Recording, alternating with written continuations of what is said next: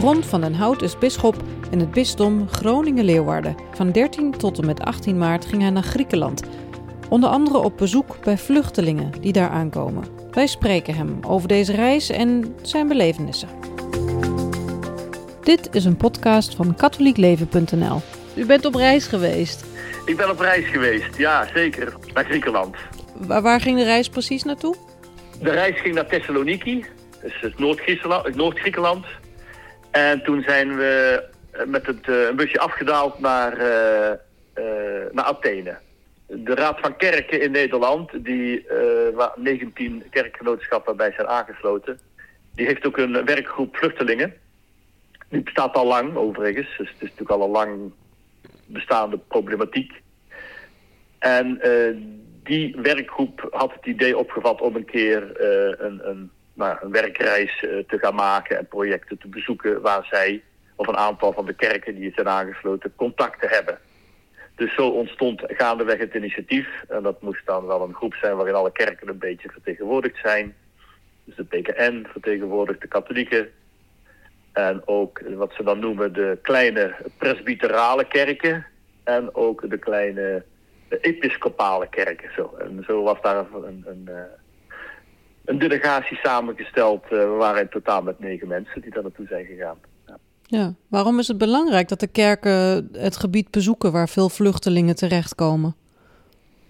Ik denk toch natuurlijk omdat, uh, om het toch van dichtbij te zien.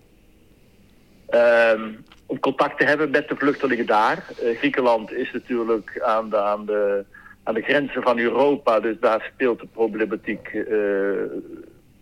eh, ja, heftig. En zoals ook in Spanje en Italië, daar komen toch veel vluchtelingen uh, vanuit Afrika en Azië binnen. Uh, en daar zijn, zijn kampen, zijn kampementen. Uh, en een andere reden is natuurlijk dat een aantal kerkgenootschappen in Nederland hebben relaties met organisaties, met kerkelijke organisaties en met NGO's. Uh, daar. Dus die willen ook graag een keer het project waar ze financieren, waar ze, die zich, dat ze financieren, willen ze natuurlijk ook graag een keer bezoeken. Dus ja. vaak kennen ze ook mensen daar. Nou, dan is het toch prettig om een keer een bezoek te brengen. Ja. Te kijken hoe het gaat. Ja. Wat is uw indruk? Hoe was het daar? Nou ja, ik, ik, uh, we hebben vluchtelingenkampen, twee vluchtelingenkampen bezocht. Uh, dat ziet er verder netjes uit. Eén uh, vluchtelingenkamp, daar was ik zelf ook bij, want soms hebben we elkaar opgesplitst in groepen. Maar één vluchtelingenkamp was ik zelf bij. Dat ziet er verder keurig uit met uh, containerwoningen en er fietsen wat kindertjes rond op fietsjes en, enzovoorts. En dan denk je, oh nou, hebben ze het best wel goed voor elkaar. Um, mannen zag ik er niet. Vrouwen af en toe die wat rondliepen of voor de deur zaten. En um, daarna kwamen we in een, in, een, in een naastgelegen opvang voor meisjes. En toen hoorden we wel het verhaal van ja, de manager van dat kamp waar jullie geweest zijn, eh, die zegt wel dat ze allemaal naar buiten mogen en dat ze vrij zijn. Maar dat is helemaal niet waar. Ik zal jullie wel eens het echte verhaal vertellen. Dus uh, toen raakten we wel erg in de war. Uh, dus er zijn toch wel kampen in, in Griekenland waar een tamelijk uh, autoritair, les, of autoritair leiding wordt gegeven. Mm. Um, en dat zal ook wel zijn redenen hebben gehad, want er waren wel onlusten en, en wat, wat revoltes geweest in dat kamp. Dus ja, dan moet er ingegrepen worden. Fijn, weten wij ook het fijne niet van.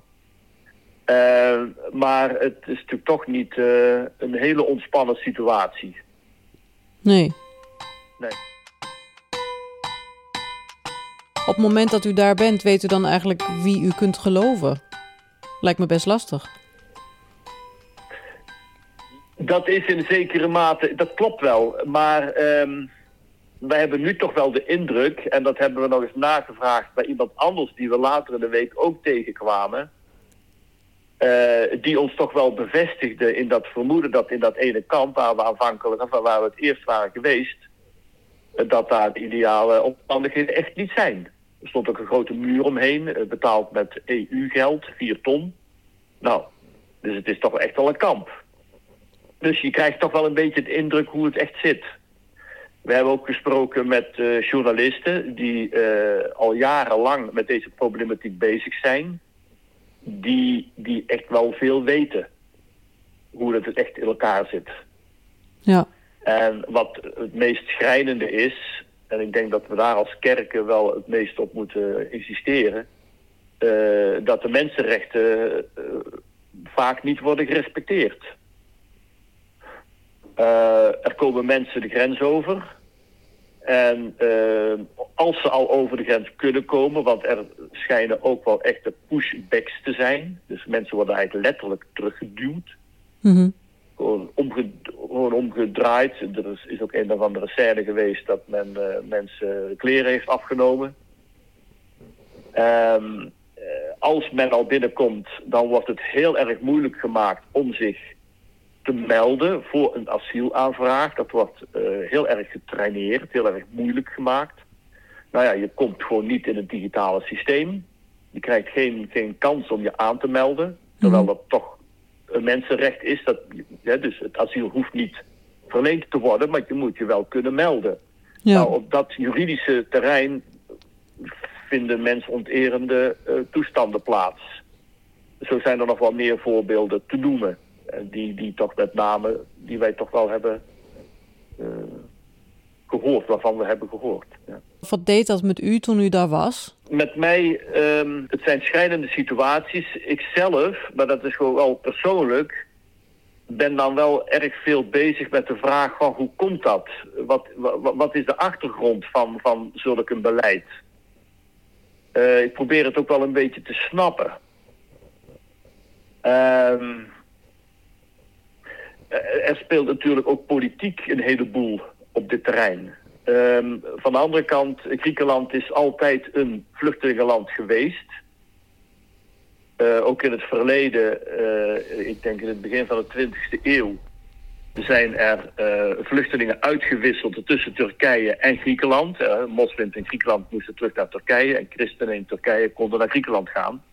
Dus we zijn ook geweest in een parochie in Thessaloniki, Grieks-orthodoxe parochie. Die destijds ontstaan is doordat er vluchtelingen, christelijke vluchtelingen kwamen. Die zich daar vestigden en daar groeide en ontstond een parochie. Dus men weet in Griekenland zelf ook wel dat men ook een geschiedenis heeft van, van vluchtelingen ontvangen en vluchteling zijn. Uh, dus dat sommigen realiseren zich dat ook heel goed en beseffen ook van, nou ja, dus moeten wij ook nu uh, mensen die nu vluchtelingen zijn en behoefte hebben aan een veilige omgeving, moeten we nu dus ook helpen. Uh, dus dat besef is er ook erg. Ja, dat heb ik ook wel gemerkt. Van de andere kant ligt het politiek erg lastig. Er is nu een, uh, een, een rechtse regering die ook wel heel erg uh, ja, in het politieke Europa ook een moeilijke positie heeft. Europa zelf is, uh, kan moeilijk met vluchtelingen omgaan. want als alle vluchtelingen in de randlanden, in, de, in de, de, de, de gebieden aan de rand binnenkomen... en ze kunnen niet worden herverdeeld over Europa dan geeft dat wel een erge ophoping van, aan vluchtelingen in, in ja, met name bijvoorbeeld Griekenland. En dan krijg je ook uh, intern Europese spanningen. Dus dat speelt ook, ook erg, heel erg op de achtergrond. Ja. En voor mezelf vind ik dat wel belangrijk om dat soort dingen te weten. U bent de bisschop in het bisdom uh, Groningen-Leeuwarden. Wat kunt u er dan mee nu u terug bent? Met die kennis? Met de wetenschap um, van hoe het daar gaat? Nu speelt het de problematiek van de Oekraïners in Nederland ook. Die, ik heb vanochtend gelezen in de krant, er zijn nu iets van 20.000 Oekraïners in Nederland, zo om en nabij. Ja. Uh, er komen ook bij parochies al wel verzoeken binnen uh, van, van opvang of in ieder geval hulp bij opvang. Nou, ik zal proberen om daar ook uh, aan mee te doen in zoverre dat mogelijk is. Um, wat, wat het nou ook leert is, en dat is ook weer een van die achtergronden... Um, de vluchtelingen uit Afrika en, en, en voor Azië, die worden in Griekenland erg op een afstand gehouden. Maar voor de Oekraïners uh, ja, staan de grenzen wijd open. Dat geeft ook wel een beetje een, een lastig beeld. Hè? Dus die, voor die wordt het nu gemakkelijker gemaakt. Ja.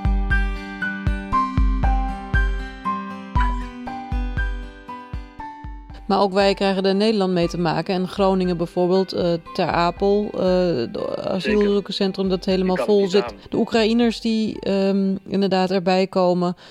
Het is nogal een pakket waar we mee om moeten gaan. Hoe, hoe gaat de kerk daarmee om? De kerk probeert hulp te verlenen. Uh, ook wel met, uh, met vrijwilligers. Er zijn ook uh, een heleboel mensen die, die, zich aanbieden om, om hulp te verlenen. En als de, de bisschoppen in Nederland hebben ook gezegd tegen parochies die zich hiermee bezig willen houden. treed in goed overleg met de burgerlijke autoriteit. Hè? want dat zijn toch wel de, de, de leidinggevenden, denk ik wees altijd uh, met hen in contact over wat je kunt doen, wat je kunt aanbieden, hoe je de dingen goed moet regelen. Dus daar hebben we als, als uh, Nederlandse bisschop uh, een brief over geschreven. Uh, op die manier kunnen wij, kunnen wij denk ik wel ons steentje bijdragen. Ja, Ter Apel ligt in uw bisdom. Ja. Bent u daar dan ook mee bezig? Niet direct. Uh, ik ben daar nog nooit geweest. Uh, ik heb ook wel van de lokale pastoor ooit gehoord dat hij er ook weinig contact mee kan krijgen. Het is toch erg moeilijk om, om, uh, om in zo'n uh, ja, opvanglocatie, om daar voet aan de grond te krijgen. Dus ehm, ik hoor soms van anderen, er zijn meer opvanglocaties in het noorden uh, dat, uh, dat een plaatselijke pastoor of pastorale werker ook niet zomaar binnen kan lopen. Er moet echt iemand zijn, een vluchteling, die erom vraagt. En dan lukt het wel ooit. Mm -hmm. uh, er zijn soms ook wel pastorale verzoeken.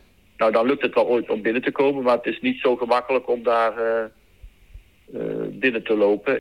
Nu je op zo'n reis bent geweest... Um kan ik me voorstellen dat het altijd aan het denken zet van over, de, over, uw rol als bisschop. Want wat, wat kunt u met uw indrukken hier nu in Nederland betekenen? Bent u aan het nadenken over wat, wat u daarmee kan doen binnen uw functie? Of is dat Jawel, niet... zeker. Maar dus dat doen we toch wel als bisschoppen samen. Dus daarvoor heb ik net al verteld wat we... Uh, het gebed daar waar, waar, waar, we om gevraagd hebben... en ook de handvaten die we bieden aan parochies. Mm -hmm ik vind het zelf belangrijk om, om de problematiek uh, goed in beeld uh, te hebben. Um, wat we daar ook nog hebben gezien, en dat, dat speelt natuurlijk in Nederland ook... we hebben daar allerlei parochies gezien die um, uh, een soepkitchen hebben, een soepkeuken... of een voedselbank, kledingwinkel. Er zijn ook projecten waar men educatieprogramma's heeft voor vluchtelingen. Dat zijn allemaal vaak wel kleinschalige projecten met zeer gemotiveerde mensen... die heel concreet dingen doen voor vluchtelingen en opvangen... Ook vaak juridisch begeleiden in hun asielaanvraag om daar doorheen te komen.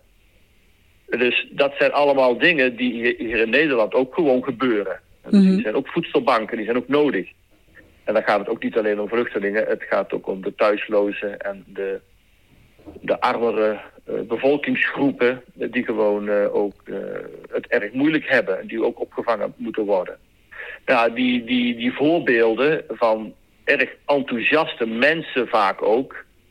We kwamen daar een, een Spaanse tegen die in, in Athene in die, in, die, in die soepkeuken staat. Mm -hmm. Nou, als je die vrouw daar ziet, dan, dan, dan word je al enthousiast. De manier waarop zij in alle spontaniteit haar werk, vrijwilligerswerk doet voor die uh, dagelijkse, voor de, voor de mensen die er dagelijks komen eten. Dat, dat geeft wel erg veel uh, ja, stimulans om, om te kijken, nou, dat soort mensen zo zich inspannen, dat is, doet echt goed. ja. ja. Neemt u dat mee in een preek bijvoorbeeld hier? Of... Jazeker, als het uitkomt. Ik heb het nu nog niet gedaan, maar als het uitkomt een beetje bij het evangelie past... Uh, dan kan ik daar zeker wel naar eens uh, aan refereren. Ik heb ook uh, diverse mensen gezegd van nou komende week ben ik weg. ik ben daar en daar naartoe. Met die en die opdracht. Dus ik heb dat wel verder gecommuniceerd zo in mijn, in, in, in, in mijn werk. Ja. we hebben ook nog bezocht, en misschien ook wel, het zijn niet alleen maar de hulpverlenende instanties. We hebben ook nog bisschoppen bezocht. de bisschop van de aartsbisschop van Athene, de katholieke aartsbisschop. En dus ook een klein beetje zicht gekregen op de katholieke gemeenschap. Dat is maar 2% van, ehm, van de Griekse bevolking. Daarnaast hebben we ook een bezoek gebracht bij de Grieks-orthodoxe aartsbisschop van Athene en heel Griekenland. Mhm. Dat is dan eigenlijk de belangrijkste uh, bisschop van, ehm, van heel Griekenland. Er zijn daar iets van ruim 80 uh, eh, bisdommen, waarvan hij dan de belangrijkste is. Uh, dus hebben ook een bezoek gebracht en hem nou, vragen gesteld, niet alleen over vluchtelingenproblematiek, ook wat breder.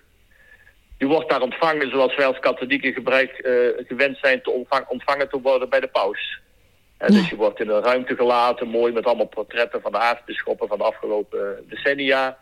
Allemaal op een stoel zitten netjes, er wordt met stoelen geschoven. Nou, en dan op een gegeven moment komt de aartsbisschop binnen. Allemaal staan, handje, nou.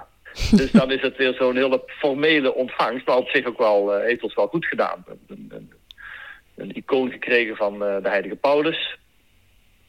En uh, ik heb dan zelf toen de, de vraag gesteld van hoe gaan jullie hier als Grieks-orthodoxe kerk in Griekenland om met de secularisatie. Dus we hebben het niet alleen over vluchtelingen gehad en over armoedebestrijding, maar ook over wat algemenere dingen. En daar gaf je een antwoord op, um, waarbij ik wel de indruk kreeg van hij heeft mijn vraag eigenlijk niet begrepen of niet willen begrijpen. Ja. Want ik vermoed dat in Griekenland natuurlijk toch ook uh, de secularisatie een rol speelt. Dus niet iedereen uh, is toch even betrokken, denk ik, bij de kerk. Ik heb geen cijfers, maar dat kan bijna niet anders in, in een dergelijk westers land. Ja. Maar het antwoord was niet helemaal, uh, uh, niet helemaal een antwoord op mijn vraag. Maar goed, dat, dat laat je dan verder even zo en je praat daar naar de hand met anderen wel over. Ja. We hebben natuurlijk toch wel gegeten met mensen vandaar, waardoor je toch wat tot een informele uitwisseling komt. Dus, uh, maar hoe gaan, hoe gaan die bisschoppen dan om met de vluchtelingen? Nou, de Grieks-orthodoxe kerk speelt wel een belangrijke rol met, uh, met haar uh, parochies. Ook met uh, kerkelijke organisaties. We hebben twee organisaties bezocht. Apostoli en Siniparxis. Dat zijn organisaties op het gebied van vluchtelingen en, en thuislozen. Die ja, komen uit of die bestaan in de Grieks-orthodoxe kerk. Dus die zijn er wel degelijk uh, heel actief in. We hebben ook de katholieke bezocht, katholieke aartsbisschop bezocht met Caritas. En dat is de katholieke instelling voor, um, voor hulp. Die hebben we ook bezocht. Dat zijn eigenlijk best wel grote organisaties ook, met 200, 100 tot 200 uh, mensen in dienst. Die mm -hmm. dus allerlei projecten draaien uh, op, op het gebied ook van vluchtelingen. Ja. Wat is u het meest bijgebleven van de reis? Je komt zoveel mensen specifiek uh, tegen. Um... Want heeft u de vluchtelingen zelf ook gesproken? Nou, uh, dat is dus inderdaad een, een goeie. Uh, die in dat ene kamp, waar we in het begin al geweest waren, hebben we niemand gesproken in het kamp daarnaast, waar die meisjes werden opgevangen, die hebben we wel gesproken. Dat was ook het schrijnende contrast. Die, uh, die meisjes die daar opgevangen worden, die, die konden we uitgebreid spreken. Waar ze vandaan komen, hoe oud ze zijn, uh, wat hun geschiedenis is, hoe lang ze al in, Griekenland zijn, uh, hoe lang ze in dat kamp zitten, wat ze doen. Nou, er waren meisjes die hadden een soort, um, hoe moet ik dat noemen, les gekregen, fotograferen, hadden met elkaar een fotoboek gemaakt. Uh, dat, dat wij dan ook aan, aangeboden kregen. Daar hadden ze een prijs mee gewonnen. Dus dat wordt erg in, in de ontwikkeling uh, van die meisjes en die jonge vrouwen... wordt er erg in geïnvesteerd. Mm -hmm. uh, met, met, met, met onderwijsprogramma's en dergelijke. Dus dat, ja, dat, dat deed wel heel goed. Dat deed wel veel goed. Ja. ja. En dan heb je al die meisjes die denken, nou, hoe, hoe heet je, waar kom je vandaan? Nou, dat soort dingen, die, uh, die zijn wel belangrijk. Hè. Maar nogmaals, in dat andere kamp kregen wij zoiets niet te zien. En dat viel ons eigenlijk achteraf pas op. Toen je, toen je de, andere, het andere, de andere optie uh, ook uh, te zien kreeg. Ja. Heeft u dan het idee, um, ik kom je wel kijken... maar ik kan met mijn geloof of met de katholieke kerk... eigenlijk toch niet zoveel betekenen? Of juist het tegenovergestelde? Nou ja, wat is veel betekenen? Um,